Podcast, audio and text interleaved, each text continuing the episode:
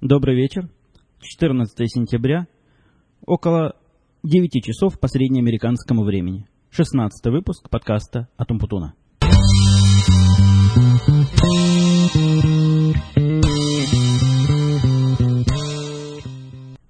А, сегодня записываю подкаст необычайно позднее время. Обычно в районе 9 часов у меня уже язык особо не ворочается, да и сегодня уже ситуация близка к этому, но тем не менее – тем не менее, уже пять дней ничего не записывалось, а есть что сказать, есть о чем рассказать. Но не будьте ко мне строги. Сегодня был очень напряженный день, масса работы, и, судя по всему, работа еще не закончилась.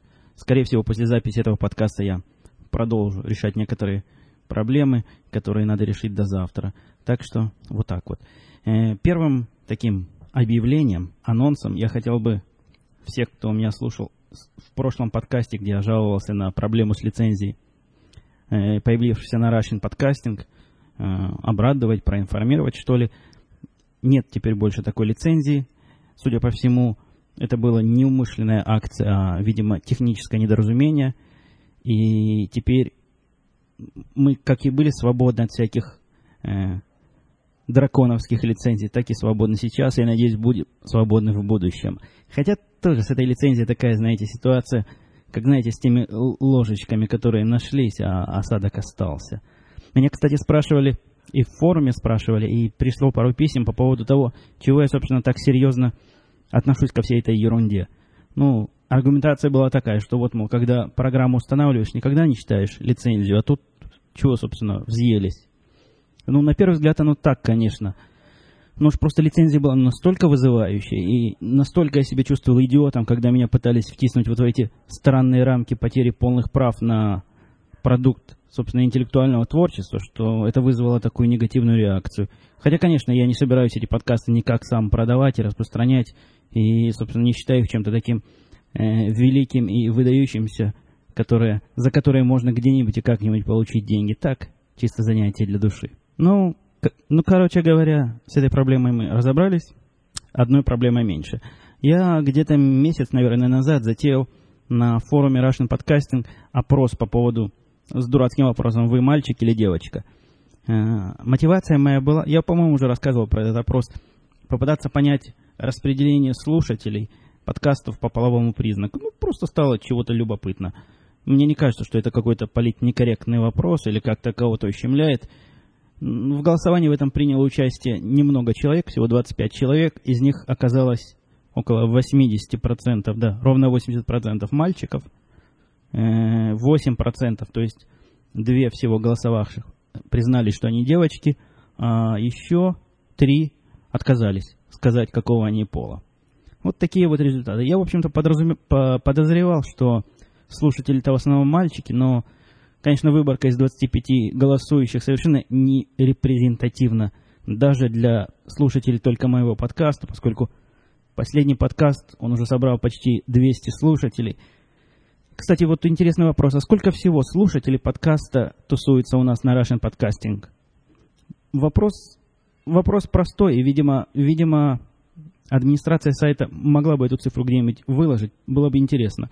Интересно знать, например, какое процентное количество от всех слушателей слушает мой подкаст или какой-то другой подкаст. Э, кстати, там появились на Russian Podcast разные любопытные рейтинги, но конкретно по поводу моего подкаста они, они мне лично мало чего говорят, потому что идет процесс э, увеличения относительной массы пользователей, пришедших не с Russian Podcasting.ru. Вот в последнем подкасте примерно три четверти всех слушателей пришли из, из других мест, судя по всему, напрямую из iTunes. А, продолжая тему писем, мне тут пришло письмо такого шутливого молодежного содержания по поводу того, что ж ты буржуйская морда, четырьмя мониторами обставился, а, значит, а народу и на один не хватает. Ну, это, конечно, типа шутка юмора. Нет, не шутка, что у меня четыре монитора, мониторов-то у меня четыре. Я думаю про буржуйскую морду. Из, из этих четырех мониторов ровно четыре это не мои мониторы, они рабочие, и они мне нужны просто для исполнения своего профессионального долга. Но за исключением одного 23-дюймового, который стоит на Apple, который нужен, в общем-то, для фана. Вы знаете, вот этот 23-дюймовый монитор я бы который называется Apple Cinema, я бы не задумываясь променял на, на три остальных. Потому что качество просто... Остальные мониторы, которые тут у меня сейчас, я посмотрю, как называются. Один Dell, один ViewSonic, один Planar. Так вот, качество всех этих трех и рядом не лежало, не стояло, не валялось с Apple Cinema Display. Так что земля и небо. Еще пришли мне три письма. Я тут долго думал, говорить про них, не говорить, упоминать, не упоминать. Но одно я так, своими словами опишу вкратце, поскольку там, там приличных слов было мало, а в основном были маты да перематы. Суть этого письма была в том, что э, а, все эти письма касательно вот нашего происшествия в Новом Орлеане, и суть этого письма была в том, что, в общем-то, так вам м, гадам и надо. Ну, я такое, такой глупости комментировать не буду. Молодой человек, подписавшийся Алексей, ну, я надеюсь, что молодой, а как повзрослеет, так ум добавится. А другие два письма пришли с такими вопросами, на мой взгляд, странными. Я даже, честно говоря, не подозревал, что такая проблема существует, но вот мне, мне слушатели глаза открыли. А они спрашивают о том, что вот, мол, что ж так Америка, значит, наплевательски относится к спасению своих пострадавших и то ли отказывается, то ли мурыжит. Я не в курсе всей этой истории. 17 тонн, по-моему, гуманитарной помощи, которые, которые из России то ли предлагают, то ли, то ли уже прислали, ну что-то в этом роде. Тут, конечно, замечательный ответ на это я недавно прослушал, на подобный вопрос я прослушал в передаче «Код доступа», который ведет глубоко уважаемая мною э, журналистка и, и писательница Юлия Латынина. Ну, я не знаю, как с точки зрения патентных и лицензионных прав могу ли я публиковать этот фрагмент, но своими словами я скажу буквально следующее. Она утверждает, что, ну, это и факт, что потери, связанные с вот этим ураганом Катрина, составили около 100 миллиардов долларов США. И эту сумму, видимо, придется вложить для того, чтобы все это починить. Ну, плюс-минус, сами понимаете. А, так, для информации, весь бюджет России составляет около то ли 120, то ли 130 миллиардов долларов. И по словам Латынина, и я с ней тут категорически полностью согласен, влезать, в общем-то, с такой помощью, ну, по-человечески, может, оно и понятно, но, собственно, обижаться и, и делать выводы, что вот, вот мы своих тут черных не любим и русскую помощь не принимаем, ну, по крайней мере, странно. Она там эту мысль дальше продлевает в ту сторону, в которой я вообще не вторгаюсь, в сторону политическую. Она утверждает, что гораздо полезнее и правильнее было бы эту помощь потратить внутри. И приводит там целый длинный список тому, кому в России стоило помочь раньше, чем нашим, нашим пострадавшим в Орлеане. Ну, я, видимо, склонен с ней согласиться в этом вопросе. Полный, полный, ссылочку на полный текст вот, этой, вот этого интервью, это не интервью, ее передачи, я приведу в этом подкасте, так что если захотите, сможете сами все прочесть, если еще не слышали. Далее по теме. Вот это моя многосерийная эпопея э, общения с IBM и попытки сделать вместе, в общем-то, простой проект, пока, пока до него IBM не дотронулся, он был простым, они продолжаются, значит, эти попытки, и продолжается мое повествование в эту сторону. Я сегодня имел счастье первый раз поговорить по телефону, а не при помощи, значит, имейла, вот с этим таинственным мужиком, у которого что имя, что фамилия звучат странно. Если вы помните, я говорил Киуайо Боуао. У меня, если вы помните, были проблемы понять, где тут имя, а где, а где фамилия. Но вот сегодня оказалось, что Киуайо – это его фамилия, а Боуао – это его имя. Мы с ним весьма мило поговорили, хотя это был очень странный разговор. Он, я не знаю, судя по фамилии, индиец, хотя, хотя он говорит на таком языке, который для меня звучит совершенно дико. Ну, в общем, по контексту все было понятно, и он задал несколько вопросов. Э, я ему описал несколько проблем, которые, судя по всему, с их стороны существуют. В общем, он пошел, пошел их решать. С тех пор не слышно, не видно, писем не пишет. Вроде как, вроде как занял я его делом. Ну, будем надеяться на то, что чего-нибудь-то то и сделает. И в конце концов будет у нас какой-то результат нашей странной совместной деятельности. Тут я хочу воспользоваться э, оказией, тем, что слушает меня без малого 200 человек, а может в этом подкасте и больше будет, и спросить у моих слушателей, которые... Я думаю, есть такие слушатели, которые слушают меня в Израиле. То есть некоторые я точно знаю есть. Но есть ли у меня такие слушатели, которые слушают э, ивритские подкасты? То есть подкасты на, на языке иврит. Мне очень хотелось бы найти какой-нибудь достойный подкаст, который, или серию подкастов, которые можно было слушать, чтобы окончательно не забыть язык. Э, а что-то я, поискавший в Гугле во всех доступных мне местах, и в том числе в iTunes Store, вот в этом всего жутким поиском подкастов, которые через раз меня, например, находит, а через раз не находит. Но ничего не нашел на иврите, так что если кто чего знает, если посоветует, я буду весьма и весьма, весьма признателен.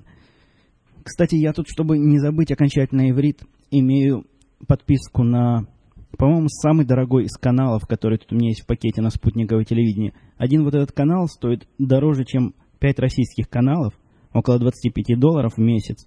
Канал, собственно, ивритский канал. Но, к сожалению, смотреть по нему совершенно нечего. Он ну, настолько дурацкий. Ну, и, и я просто не знаю, как они передачу туда подбирают. То ли они пропагандистского характера, то ли просто, просто ума нет совсем у того, кто составляет эту сетку вещания. То ли туда входят программы, которые никому уже больше не нужны, и можно их вещать за границу. единственная вещь, за которую я держу этот канал и плачу 25 долларов, причем, заметьте, не жалею ни, о, ни об одном центе, это баскетбол. Этот канал передает все игры Евролиги, в которых участвует моя любимая баскетбольная команда Макаби Тель-Авив. Так что эти 25 долларов идут исключительно на баскетбол и никак не способствуют незабыванию языка, поскольку уж очень в баскетболе узкая терминология и уж больно узкий язык. Я, кстати, только в последний год начал смотреть игры NBA, и так получилось, что первый раз, когда я посмотрел по телевизору какую-то какую игру, по-моему, наши Чикаго Буллс сыграли. Уж не знаю против кого. Это у меня буквально на два года отбило охоту смотреть дальше эти игры. Ну, такая ж нудятина была, такая ж тягомотина. Играют, как, как сваи заколачивают. А вот в этом году, ну, в этом вот, да, в этом, в 2005 году, я совершенно случайно по, по-моему, по ABC каналу или по, по какому-то одному из вот этих общественных каналов увидел одну из игр то ли 1-16 финала, то ли 1-8 финала. Это я доложу вам что-то с чем-то.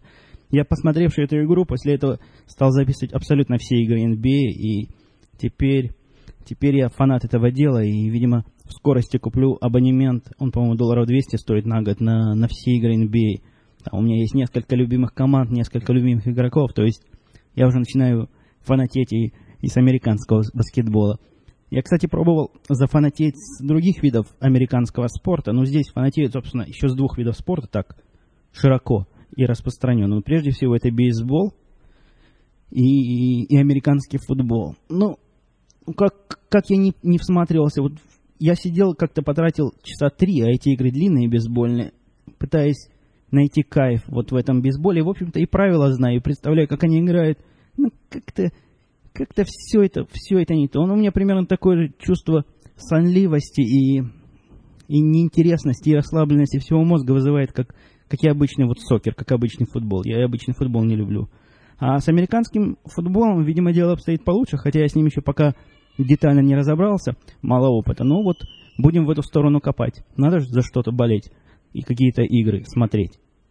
И еще одна маленькая любопытная история перед музыкальной паузой жена из библиотеки принесла такой набор книжечек. Ну, вот это такие плотные прямоугольники, скрепленные между собой пластиковой такой пробкой.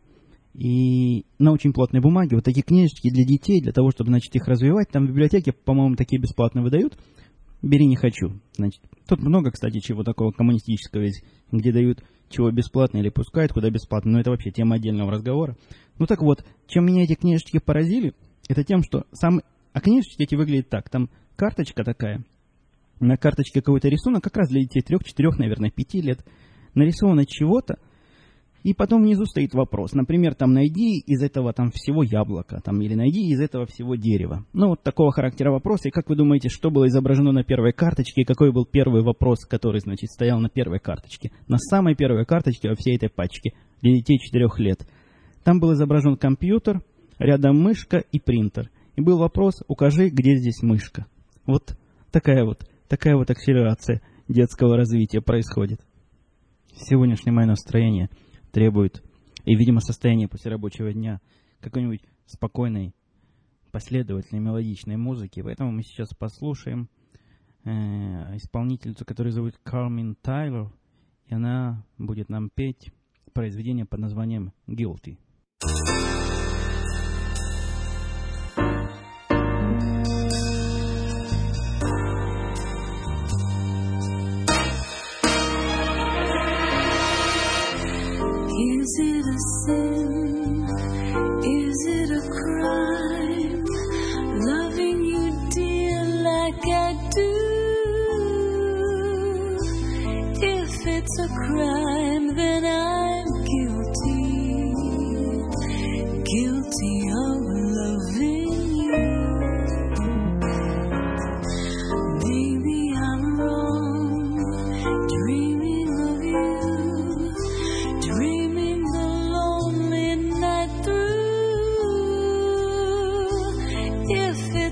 crime that I've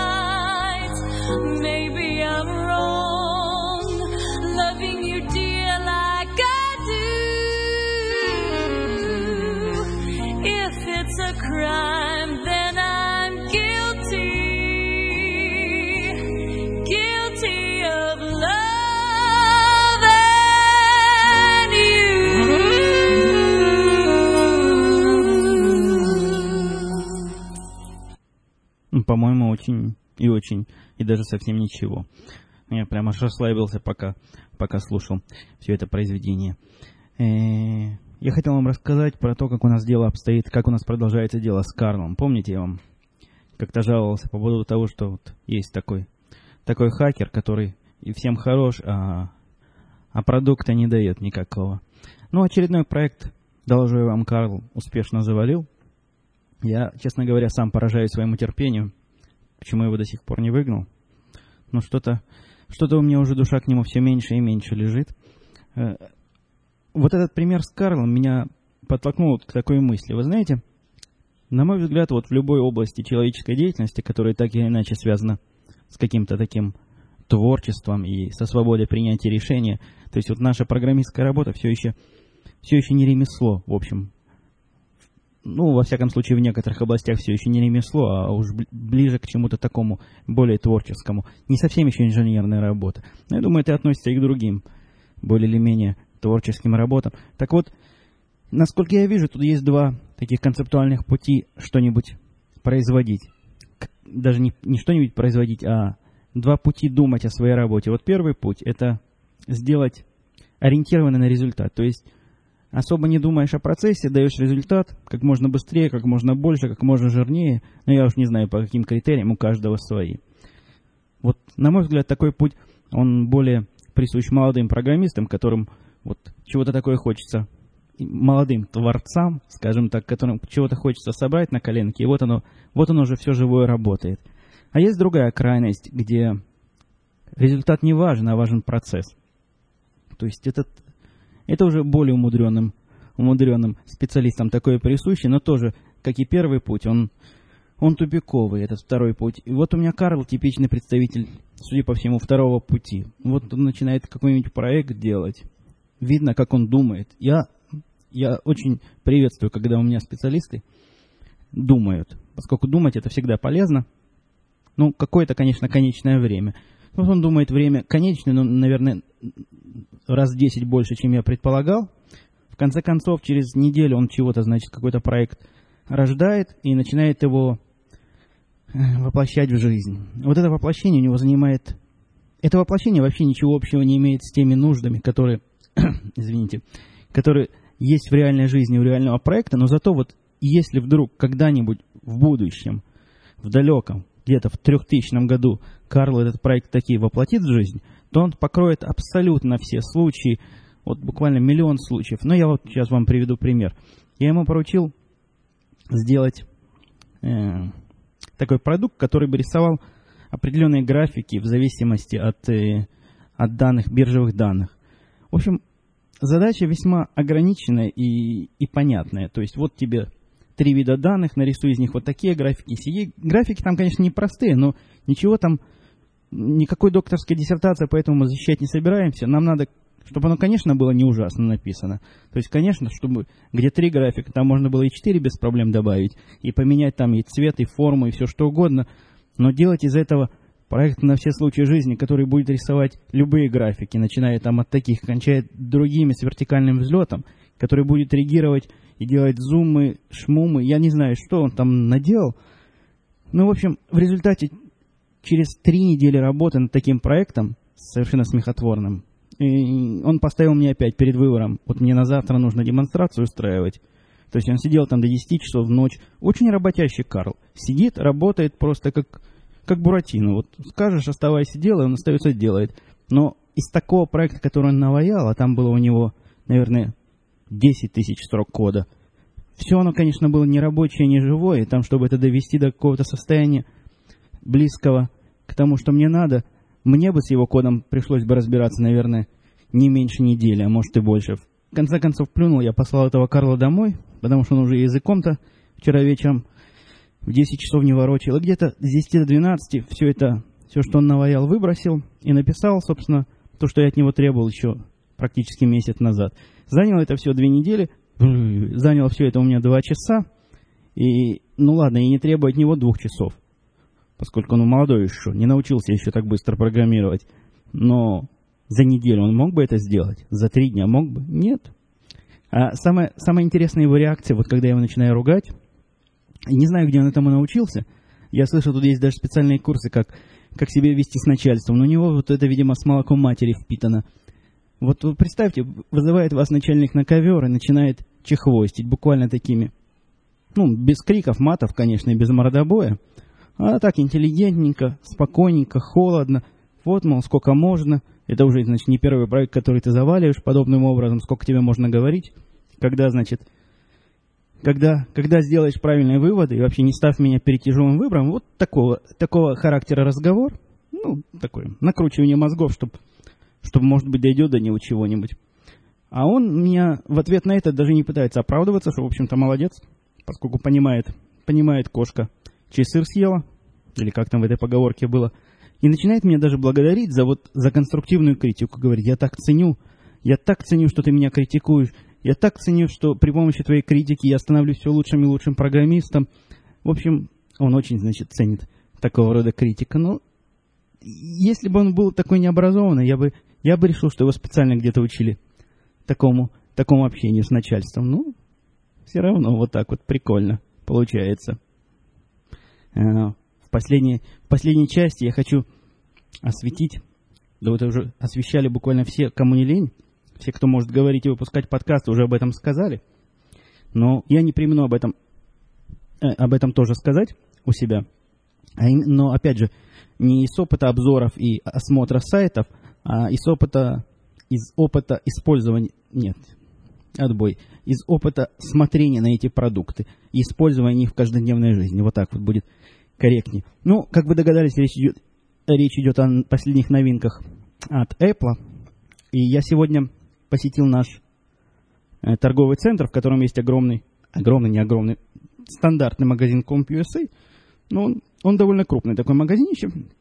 Этот магазин, он то ли дилер Apple, то ли какой-то какой-то суперпартнер Apple. Но там все новинки появляются очень быстро. И по таким же ценам, которыми, значит, и Apple торгует. В общем, пришел я покрутить iPod Nano в руках. Покрутил я его в руках. Вот такого щенячьего восторга, который вызывает у нового большинства обзорщиков, он у меня, честно говоря, не вызвал. Ну, во-первых, разочарование для меня было в том... Я, я в общем, собирался свой iPod mini, может быть, когда-нибудь поменять. Но я, честно говоря, не вижу никакого смысла менять 4-гигабайтное устройство на 4-гигабайтное устройство. Но бог с ним, что у него там флеш, а не, не диск. То есть, если бы я вдруг хотел бы с ним бегать, наверное, мне было бы э, с iPod Nano бегать лучше и удобнее. Цветной дисплей, ну, дисплей красивый, конечно, но маленький. Мне трудно было это сравнить, поскольку там уже э, iPod mini не продаются, а своего, своего я оставил дома. Ну, явно дисплей меньше, ну, цветной, ну, не знаю. Зачем мне нужен цветной дисплей на таком устройстве? Что, фотографии рассматривать, что ли? Так это просто на таком дисплейчике совершенно бестолковое занятие. Уж, уж крупнее то на моем сотовом Сименсе это было, это, на это было посмотреть. Ну, чего еще? Ну, конечно, он маленький, конечно, он стильный, и... но он настолько маленький и тоненький, что мне, например, было бы его страшно засунуть в карман джинсов. А, собственно, вся фишка в том, чтобы его такое скрытое ношение его устроить, и чтобы он не мешал. Он, конечно, очень легкий. Его вес на руке по сравнению вот... Я сейчас взвешиваю на руке свой обычный iPod mini. Это просто небо и земля. Ну, ничего такого, такого супер-дупер крутого, чего бы сказала мне срочно продавать свой iPod mini, покупая iPod Nano – я, честно говоря, для себя не нашел. А зато, зато я нашел такую штуку в новой версии, в новой версии iTunes, на которую очень многие, кстати, ругаются во многих-многих обзорах.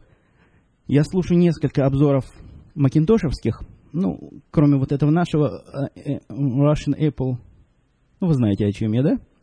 А, есть еще несколько очень достойных англоязычных обзоров и даже один на иврите, который я нашел, единственный подкаст на иврите.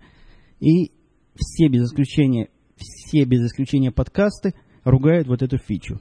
А фича следующая. Если вы обратили внимание, после апдейта на iTunes 5 появились в library все подкасты. У меня это, кажется, тоже в комментариях обсуждали и ругались. А вот я сегодня с этим поигрался и доложу вам совершенно гениальная и замечательная вещь. А, а гениальное вот в чем. Вы понимаете, что теперь можно сделать следующее. Меня долго мучила проблема в том, что подкастов у меня, допустим, штук 50.